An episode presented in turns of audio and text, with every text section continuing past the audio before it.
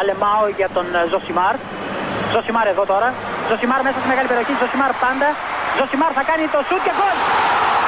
Φοβερό το γκολ του Ζωσιμάρ και πάλι.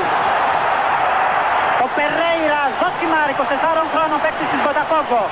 Να λοιπόν, ο Ζωσιμάρ, ο αποκαλούμενος μαύρος ράμπο από τον πατέρα του, που ήθελε λέει να τον κάνει πυγμάχο και να πάρει τα πρωτεία του Κάσιους Κλέη.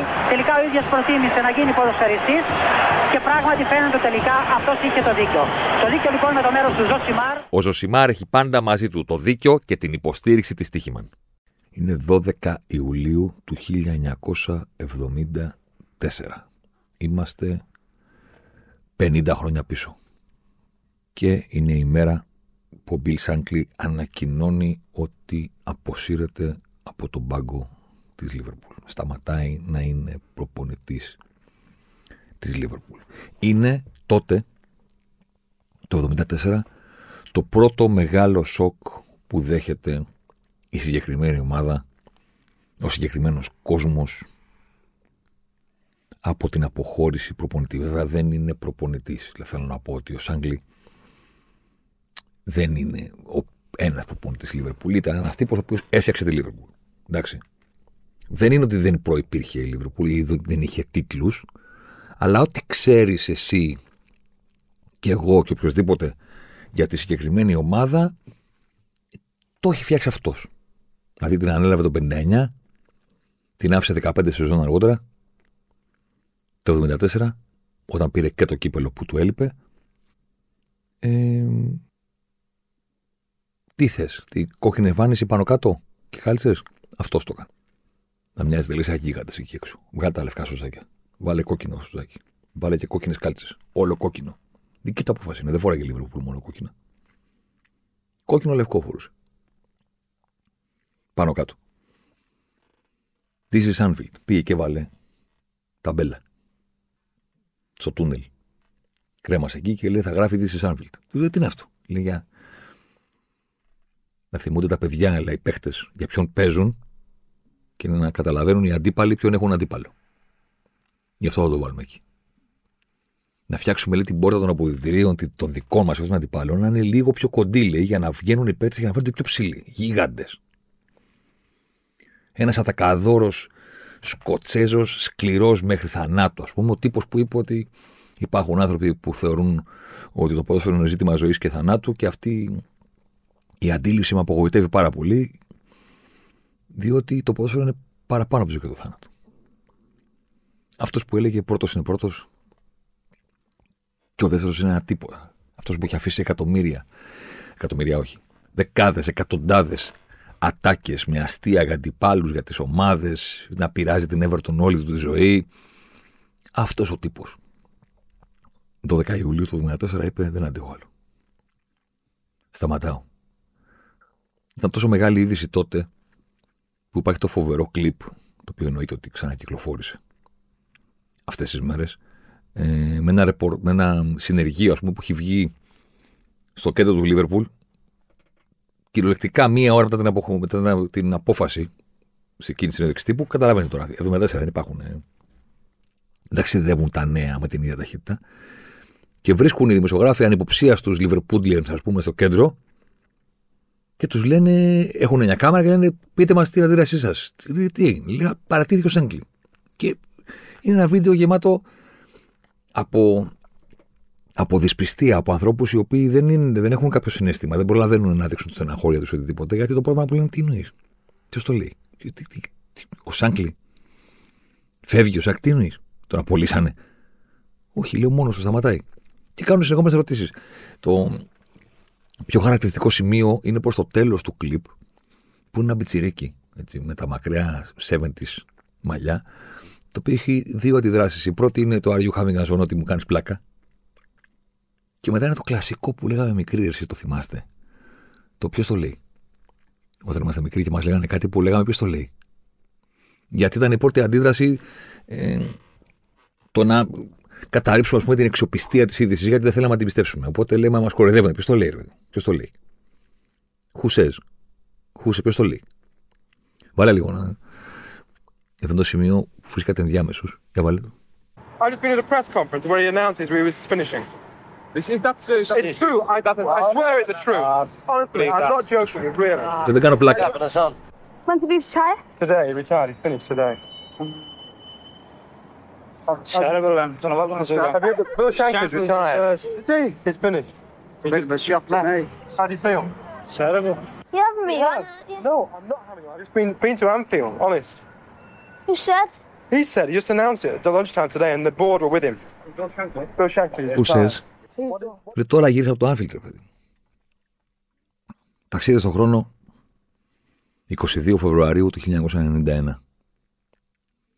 Σε μια αντίστοιχη press conference,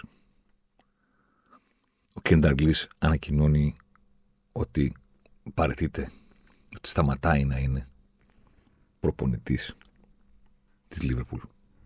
Θρύλος της Λίβερπουλ. Σε αντίθεση με το Σάνκλι, ο Νταγκλής δεν είναι απλά ένας Σκοτσέζος που ήρθε από μακριά για να κάνει τη Λίβερπουλ αυτό που είναι. Ο Νταγκλής είναι living legend του συλλόγου διότι είναι ο καλύτερος παίκτης της ιστορίας του. Μακράν. Έχει κατακτήσει τα πάντα. Είναι ανδιαφυσβήτητα ο καλύτερος ποδοσφαιριστής στην ιστορία του συλλόγου, ο οποίος μετά έχει γίνει παίκτης, παύλα, προπονητής και μετά μόνο προπονητής και συνεχίζει το να είναι το ίδιο πετυχημένος. Με αυτόν παίκτη προπονητή η Λίβερπουλ κατακτά το πρώτο double της ιστορίας, ας πούμε. Και το 91 ο Νταγκλής παρετείται. Γιατί, γιατί έχουν περάσει σχεδόν δύο χρόνια από το Χίλσμπορο. Το Χίλσμπορο έχει διαλύσει μια ολόκληρη πόλη. Προφανώς γιατί δεν έχει σημασία αν αυτοί που έχασαν τη ζωή τους στον ημιτελικό ήταν ο παδί της Λίβερπουλ της Everton. Μια ολόκληρη πόλη έχει διαλυθεί από τη συγκεκριμένη τραγωδία. Ένας ολόκληρος σύλλογος έχει χάσει τον προσανατολισμό του, γιατί πώς μπορεί να συνεχίσει να παλεύει για πρωταθλήματα και για τέτοια όταν έχει συμβεί κάτι τέτοιο στους κερκίδες, ας πούμε. Δεν είναι και το πιο απλό πράγμα στον κόσμο. Και υπάρχει στο κέντρο όλων αυτών των πραγμάτων ένας άνθρωπος ο οποίος ήταν προπονητής τη Λίβερπουλ εκείνη την ημέρα στον ημιτελικό με την Nottingham Forest και στην τραγωδία του Χίλμπορο. Το είδε με τα μάτια του να συμβαίνει, χωρίς να μπορεί να βοηθήσει και να παρέμβει. Πέρασε όλες τις επόμενες μέρες πηγαίνοντας σχεδόν σε όλες τις κηδείες των 94 τότε, πλέον 97, θυμάτων της τραγωδίας, σε μη- δύο κηδείες την ημέρα. Σε τέσσερις κηδείες την ημέρα έχει πάει μια φορά. Και σύμφωνα με όλες τις δηλώσεις τους, σύμφωνα με το ίδιο το βιβλίο, σύμφωνα με την κοινή λογική, κάπως θα μπορούσα να πει, ο Τραγκλής δεν καταφέρει να συνελθεί ποτέ από το Χίλσμπορο, συνέχισε να είναι προπονητή της Λίβερπουλ, την οδήγησε σε ένα ακόμη πρωτάθλημα, αλλά όπως έχει ίδιο γράψει και στο βιβλίο του, δεν μπορούσα πλέον να παίρνω αποφάσεις, δεν μπορούσα πλέον να δουλεύω με την ίδια ένταση. Ή έπρεπε να φύγω, ή θα τρελαινόμουν. Η Λίβερπουλ χρειαζόταν κάποιον ο οποίος θα μπορούσε να, είναι, να συνεχίσει να είναι κυριαρχικός και να παίρνει αποφάσεις και δεν μπορούσα να το κάνω πλέον. 26 Ιανουαρίου 2024 το 1974 δεν το ζήσαμε. Το 1991 ήμασταν μικροί και πολύ μακριά από όλο αυτό. Το 2024 το αντίο από ένα προπονητή της Λίβερπουλ ήταν το πιο παγκόσμιο από όλα αυτά που σας περιγράφω. Διότι το 1974 αφορούσε το Λίβερπουλ. Ξέρεις. Ναι, OK, okay, μπορεί να έχει οπαδούς και σε άλλα σημεία της Αγγλίας ή ακόμα και της Ευρώπης. Τότε η Λίβερπουλ, αμφιβάλλω το 1974 αν είχε και εκτός Αγγλίας, αλλά σε κάθε περίπτωση ήταν της πόλης. Μια πολύ μεγάλη είδηση που αφορούσε φυσικά και το αγγλικό ποδόσφαιρο. Αλλά οι άνθρωποι που πάνε Παναγία μου φεύγει ο Σάνκλι ήταν εκεί. Στην πόλη και στην ευρύτερη περιοχή του Λίβερπουλ. Το 91 με τέσσερα ευρωπαϊκά πίσω της και 18 πρωταθλήματα Αγγλίας και όλο αυτό το θρύλο, ναι, προφανώς η Λίβερπουλ και ο Νταγκλής αφορούσαν περισσότερο κόσμο. Δεν ήταν στα στενά όρια του Λίβερπουλ ή της Αγγλίας του Ηνωμένου Βασιλείου. Η δεύτερη φορά που ένας Σκοτσέζος είπε αντίο από τον παγκόσμιο Λίβερπουλ. Ε, το 2024 το σοκ δεν μπορεί να συγκριθεί. Όχι γιατί ο Κλόπ είναι πιο σημαντικός από το Σάνκλι. γιατί, όχι γιατί ο Κλόπ έπαιξε μπάλα στη Λίβερπουλ όπως ο Ντάγκλι και τα κατέκτησε όλα, αλλά γιατί η Λίβερπουλ είναι κάτι πολύ μεγαλύτερο Και γιατί ζούμε στην εποχή που είναι πολύ πιο κοντά στον οποιοδήποτε άνθρωπο σε όλο τον πλανήτη. Με ένα κινητό στα χέρια, όλοι οι φίλοι ως, αφήστε τους οπαδούς του Λίβερπουλ, που είναι εκατομμύρια σε όλα τα αμυγή καταπλέκτη του πλανήτη. Οι υπόλοιποι. Τι, δεν το είδαν. Είπαν, Α, φεύγει, ναι, ευχαριστώ πολύ. Δεν πάτησαν να δουν το βίντεο ξανά και ξανά και ξανά και ξανά. Και πλέον δεν είναι σε μια συνέντευξη τύπου που γράφτηκε την επόμενη μέρα η δήλωση. Το βλέπεις κανονικά, σε κοιτάει στα μάτια. Γεια σας. Φεύγω για αυτούς και για αυτούς τους λόγους. Σοκ. Δηλαδή, πώς λένε, λέγανε οι παλιοί, εσείς δεν περάσετε κατοχή. Ε, στη Λίβερπουλ λέγανε εσείς δεν ξέρετε πο- τι περάσαμε όταν έφυγε ο Σάγκλι ή όταν σταμάτησε ο Νταγκλής. Ε, τώρα ξέρουμε. Τώρα ξέρουμε.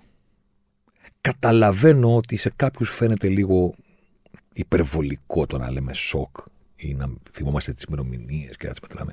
Κοίτα, οκ, είναι το, από το που προέρχεσαι. Θέλω να πω κάπως θα πει η Λίβερπουλ, ρε φίλε, δεν είναι η μεγαλύτερη ομάδα του πλανήτη. Ξέρω εγώ, η Real Madrid της είναι. Πάρα πολύ ωραία.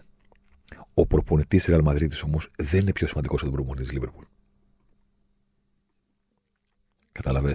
Δηλαδή, όταν βλέπεις τα πλάνα από το παρελθόν και βλέπεις παιχνίδια της Real Madrid και σου δείχνουν φάσεις και γκολ και οτιδήποτε, δεν είσαι σίγουρος, ακόμα και αν είσαι ο πιο φανατικός οπαδός της, ποιος κάθεται στον πάγκο σε αυτό το παιχνίδι. Όταν βλέπεις το Ράουλ, ξέρω εγώ, ή το Ζιντάν. Είναι ο Καπέλο, είναι ο Χουαντεράμο, είναι ο κάτι Λουξεμβούργο, κάτι ληστές. Είναι ο Ντελμπόσκε. Ποιος είναι προπονητής; Ξέρεις γιατί, γιατί δεν είναι σημαντικός ο προπονητής της Real Madrid. Η Real Madrid είναι πιο σημαντική από τον προπονητή. Οι παίχτε, η Γκαλάκτικο, η Προεδράρα, ο Πέρεθ. Καταλαβέ. Είναι για το ποιο σύλλογο μιλάς. Οπότε ναι, μπορεί η Real Madrid να είναι μεγαλύτερη. Ή και άλλοι, η Bayern, ο οποίο θέλει να πει ότι δεν με ενδιαφέρει. Θέλω να πω, δεν είναι το θέμα μας τώρα να συζητήσουμε αν η Liverpool είναι ο μεγαλύτερος σύλλογος του πλανήτη ή όχι. Έστω ότι δεν είναι καμία αντίρρηση. Ο προπονητής της Liverpool είναι, αν όχι ο πιο σημαντικός, στους πιο σημαντικούς προπονητές στο ποδόσφαιρο. Και ο προπονητής της United επίσης. Για να μην νομίζετε ότι το λέω για την ομάδα μας, πούμε. Ο προπονητής Arsenal. Είναι η μέρα που αποσύρθηκε ο Φέργκιουσον. Είναι η μέρα που αποσύρθηκε ο Βενγκέρ. Είναι η μέρα που ο κόσμος λέει τι φεύγει ο κλομπ. Τι να κάνουμε τώρα, δεν μπορεί να το πει η Τσέλσι αυτό, διότι είναι η Τσέλσι του Αμπράμοβιτς που έφερε όλους αυτούς τους περίεργους. Κάποια πράγματα τα ορίζουν οι ίδιοι σύλλογοι και κάποιοι σύλλογοι έχουν αποφασίσει ότι αυτός που κάθεται στην άκρη του πάγκου δεν είναι κάποιος που τον φέρνουμε και τον διώχνουμε και τον ξανακάνουμε. Και τον... 21 προπονητές έχει από την αρχή της ιστορίας της Λίβερπουλ. Μετρημένους. Στο 2000, στο, σε αυτή τη χιλιετία, ας πούμε, είναι έξι όλοι και όλοι. Τους μετράς εύκολα, δεν είναι κάτι δύσκολο. Δηλαδή ήταν ο Ουγέ που έκανε και το τρέμπλ του 2001 μετά, χωρίς το πρωτάθλημα, με τα υπόλοιπα. Ήρθε ο Μπενίτες, ήρθε ο Χόξον, γύρισε ο Νταλγλής, ο μοναδικός που είχε καθίσει στον πάγκο της ομάδας δύο φορές τότε για να βγάλει το καράβι από τη φουρτούνα, ας πούμε, και τη δέκατη ένατη θέση της βαθμολογίας. Ρότζερς Κλοπ. Αυτή είναι. Τελειώσαμε. Ουγιέ Μπενίτεθ Χόντσον, Νταλγκλίς Ρότζερς Κλοπ. Τέλος. Έξι από το 2000 μέχρι και σήμερα. Ε, μέτρησ' το τώρα πόσοι είναι της Real Madrid, ξέρω. Ή όλων των άλλων μεγάλων ομάδων. Φέργκισον, 26 χρόνια. Οπότε ναι, OK. Okay. Μπορεί για κάποιους να μην είναι τόσο σημαντικό, αλλά ξέρω εγώ νομίζω ότι είναι κατανοητό γιατί είναι τόσο σημαντικό. Γιατί είναι η Λίβερπουλ και είναι ο προπονητής της. Και γιατί δεν είναι ένας προπονητής, είναι αυτός ο τύπος. Είναι φοβερό. Είχα βγει για φαγητό την Πέμπτη το βράδυ, την παραμονή της Παρασκευής δηλαδή με την είδηση, και επειδή είχα κάνει το τελευταίο podcast με την αναδρομή στο Μουρίνιο Γκουαριόλα, ήμουνα με το φίλο μου τον Άρη και τη Μίνα, ο Άρης συγκλονιστικά φαρατικό οπαδός της Manchester United, από μικρός, από τα 70 κιόλας. Ε, θέλω να πω, θυμάται τη United και πριν το Ferguson. Εντάξει. Ο οποίος κάτι μου είπε για το, για το Μουρίνιο Γκουαρδιόλα, κάπως πήγε κουβέντα και λέμε ρε παιδί μου, όταν ο Μουρίνιο είναι full μαλάκας ή όχι, ας πούμε, κατάλαβες. Ε, και μετά πήγε κουβέντα στο ότι και ο Γκουαρδιόλα πρέπει να είναι, αλλά το κρύβει καλύτερα. Π.χ. Οπότε κάπου εκεί κατέληξε η συζήτηση ότι κοίταξε να δεις τώρα, ρε παιδί μου, όλοι αυτοί προφανώς λίγο έως πολύ είναι. Εντάξει, λίγο έως πολύ. Και πάνω στην κουβέντα λέω, υποψιάζομαι ότι αυτός που έχει το λιγότερο ποσοστό, αν τους τους περνάγαμε από bullshit detector, ρε παιδί μου, πιστεύω ότι το, το, το, το μικρότερο ποσοστό θα το βρούμε στον Κλοπ. Και συμφώνησαν όλοι. Όλο το τραπέζι ότι ναι, ρε παιδί μου, αυτός φαίνεται να είναι ο λιγότερο μπίπ από όλους. Έτσι φαίνεται. Σίγουρα είναι. Δεν μπορεί να είναι άγιος, δεν μπορεί να είναι τέλειος, κανένας δεν είναι. Αλλά πρέπει να είναι ρε παιδί μου λιγότερο. Δηλαδή τον ζούμε κάθε μέρα τόσα χρόνια, τον βλέπουμε στο επίκεντρο της δημοσιότητας, σε όλη αυτή Πρέπει να είναι ο λιγότερο. Και είναι ο λιγότερο. Δηλαδή είναι ένας τύπος που αν το σκεφτείς, το πόσο καλός προπονητής είναι, δεν είναι το πρώτο πράγμα που συζητάς γι' αυτόν. Think about that. Αν σας πει κάποιος, ποιος είναι αυτός που είχε ασχολούνται όλοι, που έφυγε από τη Λίδερ, που λέει είναι χαμός, τι, τι, γιατί γίνεται αυτό; Το εξηγήσει, παιδί μου, ότι έφυγε ο τάδε προπονητής από την τάδε ομάδα και αυτό είναι big news για τον τάδε και τον τάδε λόγο. OK. Okay. Και αυτός τι. Τόσο σημαντικός, ας πούμε, και τρέλανε τον κόσμο. Πιστεύω ότι οι περισσότερες περιγραφές για τον Κλοπ δεν θα ξεκινήσουν με το ότι είναι πολύ καλός προπονητής. Θα πεις κάτι άλλο πρώτα. Ότι φαίνεται cool τύπος. Η σχέση που έχει με τους παίκτες του, η σχέση που έχει με τον κόσμο. Το πώς βρίσκεται τον τρόπο να με λίγες λέξεις σε μια γλώσσα που δεν είναι η πρώτη του, να είναι πολύ επικοινωνιακός χωρίς να είναι τσαρλατάνος, να είναι πολύ άμεσος χωρίς να είναι αγενής, να, να μπορεί να ακούει και να καταλαβαίνει τι του λες παρότι είναι ο τύπος ο οποίος έχει άποψη. Ο τύπος που μπορεί να του πει σε μια συνέντευξη, ξέρω εγώ, πες μας κάτι για τον κορονοϊό και λέει, εντάξει, εγώ τι να πω, λέει, και του λέει ο δημοσιογράφος, λέει, ναι, ο κόσμος σε ακούει. Και αντί να του πει ο Κλόπ, ναι, οκ, το ξέρω ότι ο κόσμος με ακούει, οπότε να πω κάτι στον κόσμο, ο Κλόπ απαντάει, ναι, το ξέρω, αυτό είναι το πρόβλημα. Ότι ακούει ανθρώπους οι οποίοι δεν έχουν ιδέα και πρέπει να ακούει τους ειδικούς. Όχι έναν τύπο με ένα καπέλο και ένα κακό ξύρισμα. Είναι φοβερό, αλλά έχω την αίσθηση ότι δεν θα έρθει το πρώτο ρε παιδί μου, είναι καλός προπονητής έρχονται άλλα πράγματα. Και είναι και καλός προπονητή. Να μην υπάρξει καμία αμφιβολία στο μυαλό κάποιου, ότι είναι ένας τύπος που τα οφείλει όλα, ξέρω εγώ, στην, ε, στο ότι είναι ωραίος τύπος, ας πούμε, κτλ. Αλλά δεν είναι το πρώτο. Αυτό που λέμε για τους προπονητές, ο μάγκας ή ο επαναστάτης της προπονητικής που είχε φοβερές ιδέες. Όλα ισχύουν. Ή ο παθιασμένος. Αυτό σου φαίνεται κάποιος ο οποίος το πόσο καλό προπονητή είναι το τελευταίο. Όλα τα υπόλοιπα προηγούνται. σω γιατί με αυτόν τον τρόπο βλέπει και το ποδόσφαιρο και τη ζωή και τη σχέση με τους ανθρώπους. Ότι εντάξει, ρε παιδί μου, θα τη βρούμε την άκρη και, το ένα, και η διάταξη παίζει ρόλο και θα σκεφτούμε κάποιο φοβερό σχέδιο για να πάρουμε το πρωτάθλημα, να αποκλείσουμε την τάδε ομάδα και θα κάνω και τις αλλαγές μου και θα καταλάβω στο 60 τι αλλαγές χρειάζεται να κάνω για να πάρω το παιχνίδι. Υπάρχουν όλα αυτά. Αλλά ξέρεις αυτά είναι τελευταία.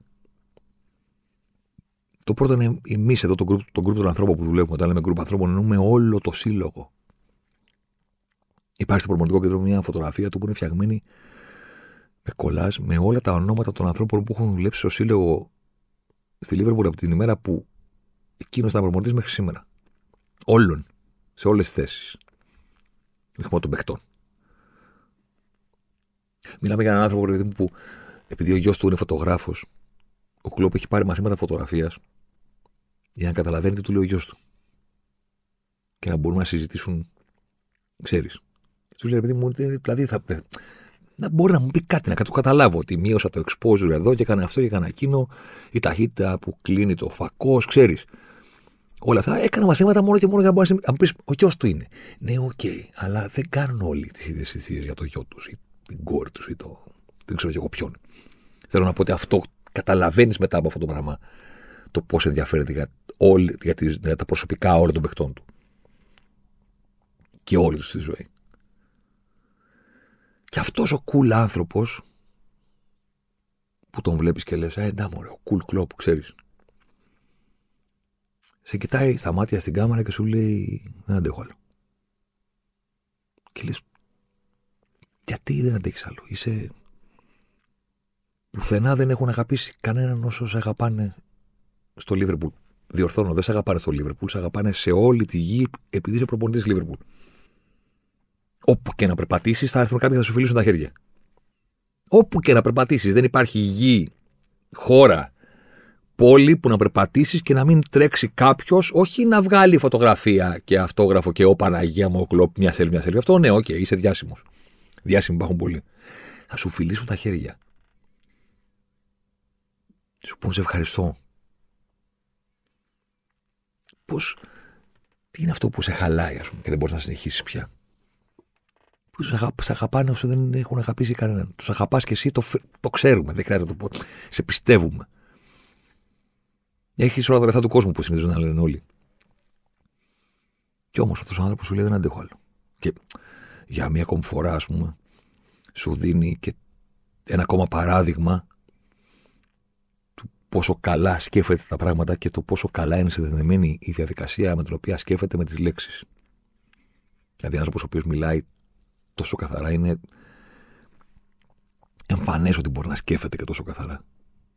Γι' αυτό είναι και μεγάλος problem solver, γιατί και γι' αυτό ξέρω εγώ μπορεί συνέχεια να πηγαίνει από μια ήττα σε μια. να μην ασχολείται πολύ με αυτήν. Και γι' αυτό και πετυχαίνει στις ομάδες του, γιατί με οποιοδήποτε πρόβλημα ασχολείται πάρα πολύ λίγο. Γιατί είναι πάρα πολύ καθαρή σκέψη ότι, OK, εντάξει, έχουμε ένα πρόβλημα, πάμε να το λύσουμε. Με αυτή την καθαρή σκέψη λοιπόν κάθεται και σου λέει, είναι μια δουλειά που απαιτεί το 1000% από μένα, γιατί είναι φοβερά σημαντική για πάρα πολλούς ανθρώπους. Και δεν μπορώ να την κάνω μισακά. δεν μπορώ να την κάνω λίγο. Δεν μπορώ να την κάνω με τρεις ρόδες. Πρέπει να την κάνω με τέσσερις. Και σου χαρίζει αυτή την φοβερή έτσι, παρομοίωση ότι με ένα sports car πολύ καλό, γιατί είμαι καλός προπονητή, και εννοείται ότι ακόμα μπορώ να πηγαίνω με 150, 160, 170, 180 μίλια την ώρα, αλλά είμαι ο μοναδικός από όλους όσους βλέπουν αυτό το αυτοκίνητο να τρέχει, που ξέρω πόση βενζίνη έχει στο τεμπόζι του. Όλοι οι υπόλοιποι με βλέπουν να παίρνω στροφές και μου λένε μπράβο, προχώρα. Συνέχισε. Μη φύγεις ποτέ. Εδώ να κερδίσουμε τα πάντα. Είσαι μεγάλος. Σε ευχαριστούμε. Αυτά που ζήσαμε μαζί σου 9 χρόνια ούτε που τα φανταζόμασταν. Μας ε, μας λυπήθηκε ο Θεός για αυτά που περνάγαμε και μας αντάμυψε με το όχι μόνο να κερδίσουμε τίτλους επιτέλους σαν οπαδί αυτής της ομάδας, αλλά να περάσουμε τόσο φανταστικά, ρε φίλε, τόσο φανταστικά όλα αυτά τα χρόνια που έχουμε περάσει. Είναι ασύλλητο και το οφείλουμε σε σένα. Και σε όλο αυτόν τον κόσμο σου λέει: Ναι, το ξέρω, το ξέρω, το ξέρω, το ξέρω, αλλά είμαι ο μοναδικός που παρακολουθεί αυτή την κούρσα των 9 χρόνων που κοιτάει τη βελόνα στο τεπόζιτο. Και αυτό το τεπόζιτο έχει αδειάσει. Είμαι με ρεζέρβα. Και sorry, αλλά θα φύγω στο τέλος της σεζόν. Ξέρεις, τα περισσότερα μηνύματα ακόμα δεν τα έχω ανοίξει. Δεν, δεν μπορώ να μετρήσω πόσα πήρα την Παρασκευή και το Σάββατο ξέρεις, προσπάσα λίγο να, να μείνω λίγο ψύχρεμος, να μην τα διαβάσω όλα. Κάνε ποτ, κάνε ποτ. Ε, μου έχετε μοιράσει συναισθήματα, μου έχετε μοιράσει χίλια πράγματα και σκεφτόμουν τι θα πω τελικά ερχόμενος εδώ. Να κάνω αυτό το πολύ αναμενόμενο, ας πούμε, και σας ευχαριστώ για αυτό. Επεισόδιο για το αντίο του Κλοπ και λέω, τι θα πω. Τι να, τι να πρωτοπώ δηλαδή. Και σκέφτηκα ότι, OK, okay, Πρώτον, δεν είμαι καθόλου έτοιμος. Δεύτερον, δεν ξέρω αν θα είμαι ποτέ έτοιμος ψυχολογικά για αυτό το πράγμα, αλλά τουλάχιστον μπορώ, όταν έρθει τελικά η ώρα για το τελευταίο παιχνίδι, τα τελευταία παιχνίδια, τότε ναι, κάτι θα κάνουμε. Μπορεί να είναι και παραπάνω από ένα επεισόδιο. Αναδρομή, καλύτερες στιγμές, καλύτερες αποφάσεις, κορυφαίε ατάκες, πώς φτιάχτηκε η Λίβερπουλ, ποιο φτιάχτηκε εκείνο. Θα τα βάλουμε κάτω να τα συζητήσουμε. Ποια είναι ε, τα 10 πιο κλοπ πράγματα στον κόσμο. Όρεξη να έχουμε και θα τον αποχαιρετήσουμε όπως του πρέπει. Αλλά νομίζω ότι δεν πρέπει να κάνουμε αυτό τώρα. Ή τουλάχιστον εγώ δεν έχω τη διάθεση να κάνω κάτι τέτοιο. Και σίγουρα δεν έχω τη διάθεση να σκεφτώ την επόμενη μέρα τον Τζάμπι Αλόνσο και δεν ξέρω εγώ ποιον άλλον. Τώρα είμαι μόνος στο αντίο. Τώρα είμαι μόνο στο φεύγω γιατί δεν έχω άλλη ενέργεια. Διάβασα αρκετά κείμενα από αυτά που έχουν γραφτεί, πάρα πολλά.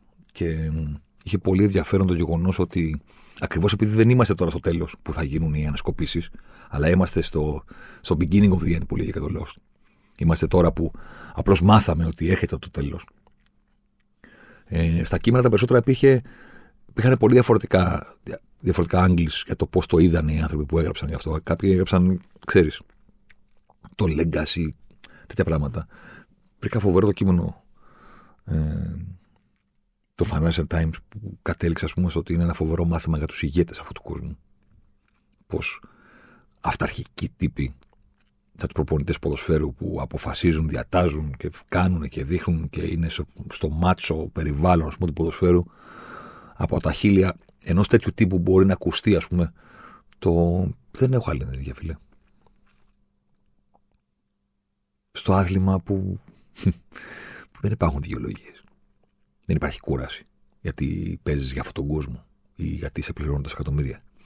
Και πρέπει συνέχεια να τα δίνεις όλα για τη φανέλα, για το σήμα μπροστά, για τον κόσμο της ομάδας που κάνει τόσα χιλιόμετρα να σε δει, που πληρώνει το εισιτήριο, που κάθεται με στη βροχή, που στείνεται μπροστά στη τηλεοράση όλο τον κόσμο. Και στις άσχημες κριτικές και για τα λεφτά που παίρνεις. Ναι, δεν δικαιούσε. Τίποτα δεν δικαιούσε. Δεν δικαιούσε να χάνεις. Όχι να προσπαθείς. Δεν δικαιούσε να χάνεις. Δεν δικαιούσε να χάνεις ένα τερατέτ. Παίρνει τόσα, τόσα λεφτά λέει. Και δεν μπορεί να δώσεις μια πάσα. Αισθάνεσαι καμιά φορά ότι αυτοί που είναι στο χορτάρι και αυτοί που τους κοιτάνε από του πάγκο βρίσκονται εκεί για να, για να τους κράζουμε στο παραμικρό και να τους αγαπάμε και να τους υποστηρίζουμε. Αλλά για να τους ζητάμε το λόγο και να τους κουνάμε το δάχτυλο ξέρω εγώ, σε κάθε λάθος πάσα, σε κάθε σουτ που δεν πηγαίνει μέσα, σε κάθε αλλαγή που δεν βγαίνει, σε κάθε δεκάδα που φαίνεται περίεργη, σε κάθε χρονιά που δεν καλα- καταλήγει σε πρωτάθλημα, λες και η δική μας η αγάπη, ας πούμε, και η θέλησή μας να δούμε την ομάδα μας να πετυχαίνει, σημαίνει ότι αυτό θα γίνει κιόλας. Ότι μπορούν να το κάνουν και δεν μας το δίνουν επειδή είναι παλιόπαιδα, επειδή είναι αχάριστοι. Ξέρω εγώ. Ή αν δεν φταίνει οι παίχτες μας, τότε δεν φταίνε οι αντίπαλοι, οι διαιτητές που είναι στημένοι και όλη αυτή η ιστορία. Γιατί προφανώς επειδή το θέλουμε τόσο πολύ θα πρέπει να έχει γίνει. Και αν δεν γίνεται, κάποιος φταίει. Σε αυτό το περιβάλλον του no excuses, από τον άνθρωπο που όντως είναι το no excuses, θέλω να πω ότι σου λέει εντάξει, ρε παιδί μου. Δεν έχουμε το Φιρμίνο, το Γκέιτά και το Σαλάχ και παίζουμε επαναληπτικό με την Παρσελόνα και χάσαμε 3-0. Να σου πω κάτι. Πάμε. Μπείτε μέσα. Τι τους είπε εκείνη την ημέρα; Αν υπάρχει μία ομάδα που μπορεί να το πετύχετε εσείς. Μπείτε, προσπαθήστε και αν δεν τα καταφέρετε, τουλάχιστον να αποτύχετε με έναν υπέροχο τρόπο. Δεν τους είπε αποκλειστήκαμε. Βασικά τους είπε πάμε να τους αποκλείσουμε από το βράδυ του 3-0. Όχι την ημέρα που βγήκαν να παίξουν τη ρεβάνς. Γιατί, όπως έχει πει και ο Γκουαρδιόλα, τα πέντε πρώτα λεπτά μετά από ένα παιχνίδι είναι πιο σημαντική προετοιμασία για το επόμενο παιχνίδι από τα πέντε λεπτά πριν από τη σέντρα. Τα πέντε λεπτά μετά τη λήξη του προηγούμενου αγώνα. Μπήκε στα αποδυτήρια και τους λέει: Boys, boys, πάμε, δεν πειράζει. Χάσαμε 3-0. OK, okay, μάλλον δεν είμαστε καλύτερη ομάδα στον κόσμο. Του είπε και γελάγει. Μάλλον πιστεύω ότι είμαστε καλύτερη ομάδα στον κόσμο, αλλά μάλλον δεν είμαστε. Χάσαμε 3-0. Και μπορεί να είναι αυτοί οι καλύτερη ομάδα στον κόσμο. Μας κερδίσαν. Έχουμε την ευκαιρία στη ρεβάνς να κερδίσουμε την καλύτερη ομάδα στον κόσμο. Και τα λέμε σε μια εβδομάδα. Ενδιάμεσα έχασε, έχασε δύο ποδοσφαιριστές. Στο ημίχρονο έχασε και τον Ρόμπερτσον. Έπαιξε ο Μίλνερ αριστερό μπακ. Απέκλεισαν την Παρσελόνα, στην μεγαλύτερη βραδιά του. Η μεγαλύτερη βραδιά του ήταν ο ορισμός του never give up. Που φόραγε την μπλούζα ο Σαλάχ και μετά κατέβηκε από την κερκίδα για να τραγουδήσουν όλοι μαζί του και τον Καλών μπροστά στον κόσμο. Αυτή η μεγαλύτερη βραδιά, η βραδιά στην οποία οφείλει τα πάντα, διότι κανείς δεν ξέρει τι θα συμβεί αν η Λίβερπουλ δεν είχε πάρει ένα τίτλο εκείνη τη χρονιά, ώστε να προσπαθήσει να πάρει το πρωτάθλημα την επόμενη και να το καταφέρει, ε, ήταν ο ορισμός του δεν τα παρατάμε. Παλεύουμε ό,τι έχουμε. Δεν υπάρχουν δικαιολογίες. Δεν θέλω να ακούω για κούραση. Δεν θέλω να ακούω για τραυματισμούς. Δεν θέλω να ακούω για άποντε. Όσοι είμαστε θα παλέψουμε και θα προκριθούμε. Και έχει το ίδιος άνθρωπος να σου πει φίλε δεν αντέχω άλλο. Δεν έχω την ενέργεια. Σταματάω. Και αναρωτιέσαι, είναι αυτό τελικά το μεγαλύτερο μάθημα από εκείνον. Μας έχει δώσει πολλά μαθήματα για όποιον ήθελε να το προσέξει. Σε πάρα πολλά επίπεδα. Αλλά μήπως τελικά αυτό είναι το μεγαλύτερο μάθημα. Γιατί το είπε και με τα λόγια τα δικά του, ας πούμε. Σου λέει ότι την πρώτη μέρα που ήρθα εδώ, 8 Οκτωβρίου του 2015, ανακοινώθηκε 9 Οκτωβρίου, έδωσα την πρώτη μου συνέντευξη τύπου, με ξυλέρει φωτογραφίες και είναι σαν να είναι ο γιος του. Δηλαδή λες, 9 χρόνια έχουν περάσει μόνο. Κούκλος, ξανθός, νέος, μαλλιά, αυτά και τον βλέπεις τώρα και λες, συγγνώμη, μόνο 9 χρόνια υπάρχει η απόσταση αυτέ τι δύο φωτογραφίε. Ένα ακόμα παράδειγμα του πόσο σε, σε διαλύει, σε ξεζουμίζει το ποδόσφαιρο, όσα λεφτά και να σου δίνει να κάθεσαι στον πάγκο.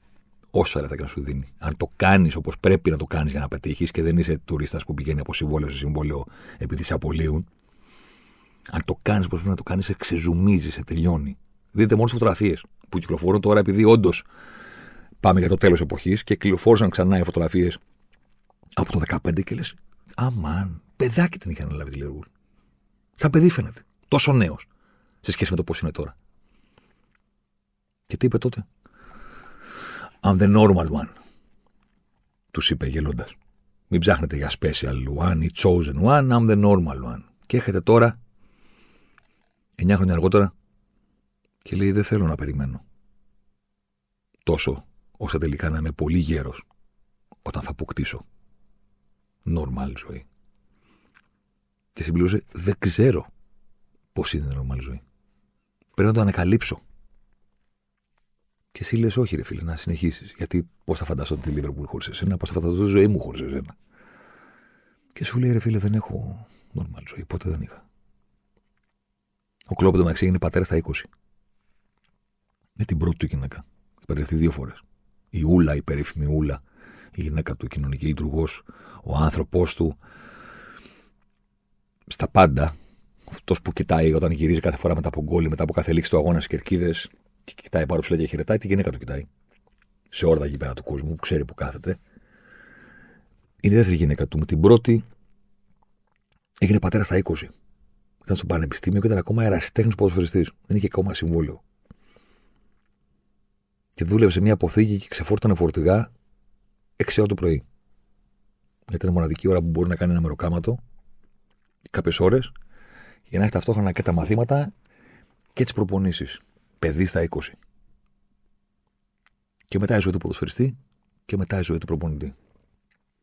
7 χρόνια στη Μάιντς, 7 χρόνια στη Ντόρκμουντ, 9 τώρα στη Λίβερπουλ.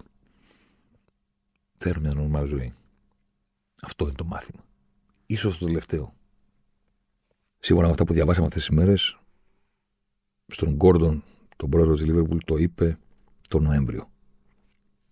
Ότι το σκέφτομαι και μάλλον θα το κάνω. Την Πέμπτη έγραψε το βίντεο σε άκρα μυστικότητας από στις εγκαταστάσεις της Λίβερπουλ, ας πούμε. Την Παρασκευή είχε κάνει ένα meeting πριν την προπόνηση και το είπε στους παίχτες. Μετά πήραν ένα email όλοι οι εργαζόμενοι στο σύλλογο και μετά κυκλοφόρησε και το βίντεο. Σύμφωνα με επίσης όσα διαβάσαμε αυτές τις μέρες, ήθελε να το κάνει πέρυσι. Όταν διαλύθηκε από την τόσο κακή σεζόν της Λίβερπουλ και το έβλεπε στα μάτια του ότι δεν άντεχε αυτό που συνέβαινε. Και δεν είχε τις λύσεις και δεν είχε τις απαντήσεις και δεν άντεχε να πηγαίνει τόσο άσχημα η ομάδα και φαινόταν να μην έχει τα κουράγια. Παρότι είναι ο άνθρωπος που δεν σταματάει να προσπαθεί. Γιατί όπως έχει πει, ο κόσμος δεν είναι γεμάτος από νικητές, είναι γεμάτος από ανθρώπους που προσπαθούν. Ξανά και ξανά και ξανά και ξανά μέχρι να βρουν την άκρη. Και η γυναίκα του, η Ούλα, ήταν αυτή που τον συνέφερε τύπου. Ναι, OK. Okay, το ακούω το να σταματήσεις, αλλά δεν θα το κάνεις φέτος. Δεν θα αφήσεις τη Λίβερπουλ σε αυτή την κατάσταση. Θα μείνεις, θα τη συνεφέρεις, θα την προτιμάσει για το μέλλον, θα συνεχίσεις να ανανεώνεις το ρόστερ, θα συνεχίσεις να φέρνεις νεαρότερους σε ηλικία, θα συνεχίσεις να προωθείς μπιτσιρίκια από τις ακαδημίες που θα παίζει την ομάδα. Δεν θα φύγεις με την ομάδα εκτός Champions League στο Europa και σε αυτή την τραγική σεζόν. Θα φύγεις με μια καλύτερη σεζόν. Και έμεινε και προφανώς επειδή του αρέσει πάρα πολύ η σεζόν που εκτελήσεται, το έχει δήλωσε κιόλας, ότι από το καλοκαίρι κατάλαβα πόσο καλή θα είμαστε φέτος, που δεν είναι όσο καλή ήταν η προηγούμενη Λίβερπουλ. Αυτή που βλέπουμε τώρα. Είναι ξεκάθαρα χειρότερη. Παρ' όλα αυτά είναι πρώτη. Παρ' όλα αυτά είναι με στους στόχους της. Παρ' όλα αυτά, όπως είπε και ο ίδιος, έχουμε μπροστά μας πολύ υπέροχες και ωραίες στιγμές να ζήσουμε και ας μην ασχοληθούμε από τώρα με το ποιες ήταν οι κορυφαίες στιγμές της παρουσίας μου εδώ. Θα το κάνουμε να τελειώσει. Εντάξει. Δεν θέλω να συζητήσω για το τι πέτυχε, για το τι έκανε, σας το είπα.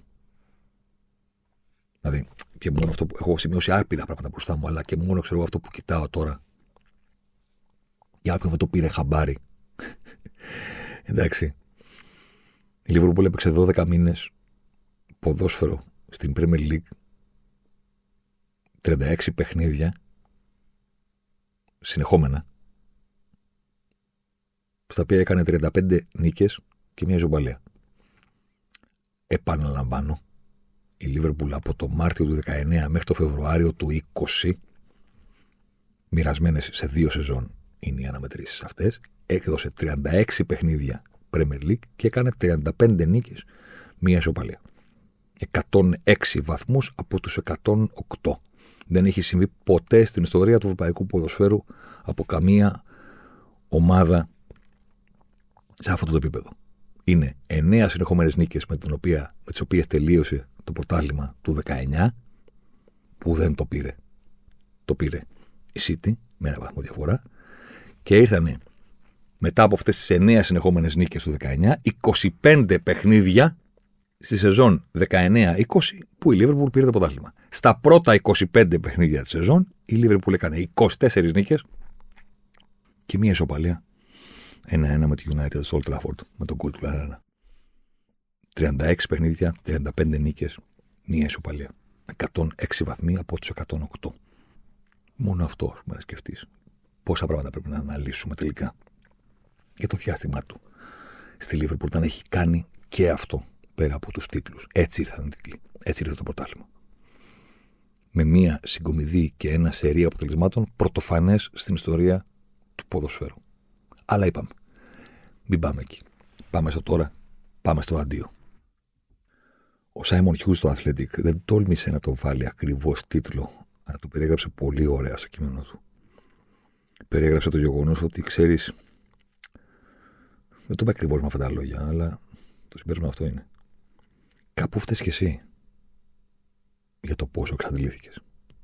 Γιατί ναι, είναι τρομακτικά απαιτητική η δουλειά του προπονητή σε αυτό το επίπεδο. Προφανώς Ειδικά όταν θες να είσαι ο καλύτερος στον κόσμο, όταν θες να κερδίσεις ο καλύτερος στον κόσμο, όταν είσαι στη Λίβερπουλ, όταν, όταν, όταν. Αλλά ξέρεις, έμεινες λίγο και μόνος σου, ε. Έφυγαν δύο, έφυγε ο Μάικλ Έντουαρτς, έφυγε και ο επόμενος τεχνικός διευθυντής, έφυγε ο Head of Analytics. Στην πραγματικότητα, η εποχή του κλοπ στη Λίβερπουλ, η θητεία του, χωρίζεται σε δύο εποχές, σε δύο περιόδους. Υπάρχει η εποχή που είναι όλοι μαζί αυτή που βρήκε εκείνο στη Λίβερπουλ, αυτοί που τον προσέλαβαν και του εξήγησαν ότι εδώ πέρα θέλουμε να παίρνουμε όλοι μαζί τις αποφάσεις και να κάνουμε το Moneyball και να κάνουμε τις αναλύσει και να μας ακούς και τους άκουσε. Και το διαφήμιζε παντού ο Γερμανός ότι τους άκουσε. Το μυστικό της επιτυχίας έλεγε να είσαι πιο χάζο στο δωμάτιο, να είναι γύρω σου οι άλλοι τόσο ειδικοί που να είναι τα, οι απόλυτες ιδιοφυίε στον τομέα τους. Και να σου εξηγούν και σου λένε: Κάνουμε αυτό, το κάνουμε εκείνο. Και να λες: Παιδιά, πάμε να το κάνουμε. Κατάλαβα τι μου λες, έχεις δίκιο, προχώρα, είσαι μεγάλος. Θα κάνουμε δύο νίκες παραπάνω αυτό που είπες. Και δύο νίκες με σένα και δύο νίκες με σένα και δύο νίκες με σένα. Και κάπως έτσι θα γίνουμε η ομάδα που θα κάνει αυτό το σερί. Με μένα να, κάνω, να παίρνω αποφάσεις. Δεν θα είμαι ε, μαριονέτα εγώ, ας πούμε. Αλλά είμαστε όλοι μαζί. Θέλω να πάρω τον Μπραντ, μου λέτε να πάρω το Σαλάχ, καταλαβαίνω τι μου λέτε και παίρνουμε το Σαλάχ. Το 21 ο Μάικλ Έντουαρτς έφυγε. Ακούσε το επεισόδιο. Του Ζωσιμάρ για τον θρύλο που δεν έχει ελεύθερη Wikipedia. Ήρθε ο Word, έφυγε και εκείνος. Έφυγε και ο Head of Analytics αυτό το διάστημα. Ο Κλόπ το είπε στην, στο βίντεο της εξήγησης. Ότι με την πάρα το χρόνο ο ρόλος μου έγινε πολύ κυριαρχικός. Και μάλιστα προσέθεσε, δεν ήταν. Δεν έγινε με σκοπό, δεν το ήθελα, δεν το πεδίωξα, αλλά συνέβη. Το λέει στο βίντεο έμεινε λίγο μόνος του. Έτσι συμβαίνει. Όταν είσαι ο Φέργκισον, όταν είσαι ο Βενιγκέρ, όταν είσαι τελικά ο Κλόπ, ακόμα και σε μια εποχή που δεν είσαι μόνος σου, τελικά καταλήγεις να είσαι μόνος σου, ίσως γιατί ο ρόλος σου, η δημοφιλία σου, το γεγονός ότι όλα πρέπει να παίρνουν από σένα, κάποια στιγμή κάνουν και τους άλλους να λένε ότι, OK, αφού όλα πρέπει να παίρνουν από σένα και μας ακούς, OK, το καταλαβαίνω, αλλά ξέρεις τι. Πάμε και εμείς λίγο παρακάτω, προχωράμε. Δεν έχω διαβάσει ποτέ ότι τους έδιωξε ο Κλόπ. Δεν έχω διαβάσει ποτέ ότι έφυγαν εξαιτίας του. Αλλά ό,τι και αν συνέβη, είναι γεγονός ότι μετά ο Κλόπ είπε: Δεν πειράζει, το κάνω εγώ. Δεν υπήρξε συνέχεια επακριβώς της δομής που έκανε τη Λίβερπουλ πρωταθλήτρια έβλεπε το 19 και πρωταθλητήρια Premier League το 2020. Πήγαμε την εποχή που έλεγε ο Κλοπ, εντάξει, μωρέ, καλά είναι τα στατιστικά, αλλά θα αποφασίσω και εγώ για τους παίχτε χωρίς να έχω τόσο μεγάλη ανάλυση. Και δεν πειράζει που δεν συμφωνείτε, αυτό θα το κάνω εγώ. Τελικά, τελικά μπορεί ούτως ή άλλως να είναι κάποιος που να ήθελε να μείνει στους παγκόσμιου τα 70, αυτό το ξέραμε. Άρα μπορεί τελικά αυτή του η εξάντληση, η τωρινή, να επήλθε λίγο πιο γρήγορα από ό,τι και ο ίδιος υπολόγιζε, που είπε ότι όντως ήθελα να μείνω μέχρι το 26 που είχα κάνει την ανανέωση συμβολέου, αλλά δυστυχώς είμαι μέχρι εδώ. Αυτό τελικά το ότι δεν υπολόγισα πόση βενζίνη θα κάψω και σώθηκε το τεπόζιτο πολύ πιο γρήγορα από ό,τι υπολόγιζα, οφείλεται τελικά στο γεγονός ότι οδήγησε το αυτοκίνητο με πολύ μεγαλύτερες στροφές και αυτό συνέβη γιατί σταμάτησε να δίνει το τιμόνι και σε άλλους. Για να μιλήσω στη δική του γλώσσα που περιέγραψε τον εαυτό του ως sports car. Έχει δίκιο ο Χιού με αυτό που περιγράφει. Είναι χαρακτηριστικός μου ότι αυτή τη στιγμή η Λίβερπουλ είχε τεχνικό διευθυντή έναν που υπέδειξε εκείνος. Ένα φίλο του από τη Γερμανία που τον έφερε μόνο και μόνο για να τον βοηθάει στι μεταγραφές. Δηλαδή δεν είχε τον πραγματικό ρόλο που είχε ο Έντουαρτ ή ο Ward νωρίτερα στη Λίβερπουλ. Είναι ο Κλοπ και ένας που θα του πει ο Κλοπ ποιο να παραπάρουν. Δεν είναι αυτό που έκανε η Λίβερπουλ μέχρι το 21. Έγινε κάτι άλλο τώρα. Π.χ. ας πούμε τώρα η Λίβερπουλ που θα πρέπει να βρει αντικαταστάτη, λογικά πριν τον βρει θα πρέπει να προσλάβει ένα τεχνικό διευθυντή. Ποιος θα τον βρει τον αντικαταστάτη; Ποιος θα αποφασίσει; Και με ποιο τρόπο; Γιατί όταν η Λίβερπουλ πήρε τον κλοπ, οι άνθρωποι αυτοί, ο Έντουαρτ, ο Ward και ο Γκρέαμ, έκαναν 60 σελίδες αναφορά για εκείνον. Ανέλησαν μέσω των στατιστικών και των analytics και τις 14 σεζόν που είχε προπονήσει στη ζωή του ο Κλοπ. Και τις 14. 7 στη Mainz και 7 στην Dortmund. Και ξέρετε, ανακάλυψαν ότι στις 12 από τις 14 η ομάδα του πήγε καλύτερα από τον μπάτζετ της. Μόνο δύο φορές ήταν underachiever ομάδα του κλοπ στο πρωτάθλημα. Και πάνε αυτός είναι. Αν θέλουν να κάνουν το ίδιο, ποιος θα το κάνει; Δεν έχει μείνει κανένας. Ο κλοπ τελικά έπεσε θύμα της ίδιας του της επιτυχίας, ενώ δεν, ήταν ποτέ να είναι ο, δεν ήθελε ποτέ να είναι ο άνθρωπος που αποφασίζει διδακτορικά και αυταρχικά για τα πάντα, τελικά κατέληξε να παίρνει από τα χέρια του. Και κάπως έτσι. Το τεπόζιτο σώθηκε νωρίτερα από το ίδιο υπολόγιζε. Και τελικά αυτό είναι το τελευταίο μάθημα. Πανερχόμαστε σε αυτό. Στην απόφαση της ενέργειας, στο να ζήσει μια κανονική ζωή. Ακούγομαι λίγο φιλοσοφικός και λίγο μελαγχολικός. Έχω γενέθλια σήμερα που έχω γραφώ. Γίνομαι 47. Και κάπως αυτή η είδηση με βρήκε και σε μια περίοδο που αυτό προσπαθώ να κάνω. Να βρω μια ισορροπία, ρε παιδί μου, ανάμεσα στη δουλειά και στα υπόλοιπα. Ανάμεσα στο πόσες ώρες δουλεύουμε. Ξέρω ότι δεν το λέω ούτε άμα λυπηθείτε ούτε τίποτα. Δεν σκάβουμε, δεν βγάζουμε ψωμί όλη τη νύχτα στο φουρνό. Αλλά δουλεύουμε πάρα πολύ. Εντάξει. Ή πάση εγώ δουλεύω πάρα πολύ. Αλλά δουλεύουμε εδώ στο πάρα πολύ. Όλοι. Να το πω έτσι. Και ξέρεις. Είναι μια απαιτητική δουλειά χωρίς ωράριο. Δεν ξέρεις πότε θα σου κάσει, πότε θα σου ξημερώσει, ποια στιγμή θα τρέχεις, τι λάθος μπορεί να γίνει. Όλο αυτό το πράγμα. Το χαιρόμαστε. Το ευχαριστιόμαστε. Καλά το κάνουμε. Καλά έχουμε πάει. Αλλά κάποια στιγμή Μάλλον επειδή μεγαλώνω. Σε πιάνει λίγο και λες, παιδί μου, ωραία. Και ξέρεις, μια, μια ισορροπία. Μια ισορροπία. Γιατί όλοι σου λένε πόσες, πόσα χρόνια στη ζωή μου θα λέω, Μα δεν μπορώ την Κυριακή, δουλεύουμε τις Κυριακές. Όλες τις Κυριακές. Δηλαδή πόσα χρόνια θα λες.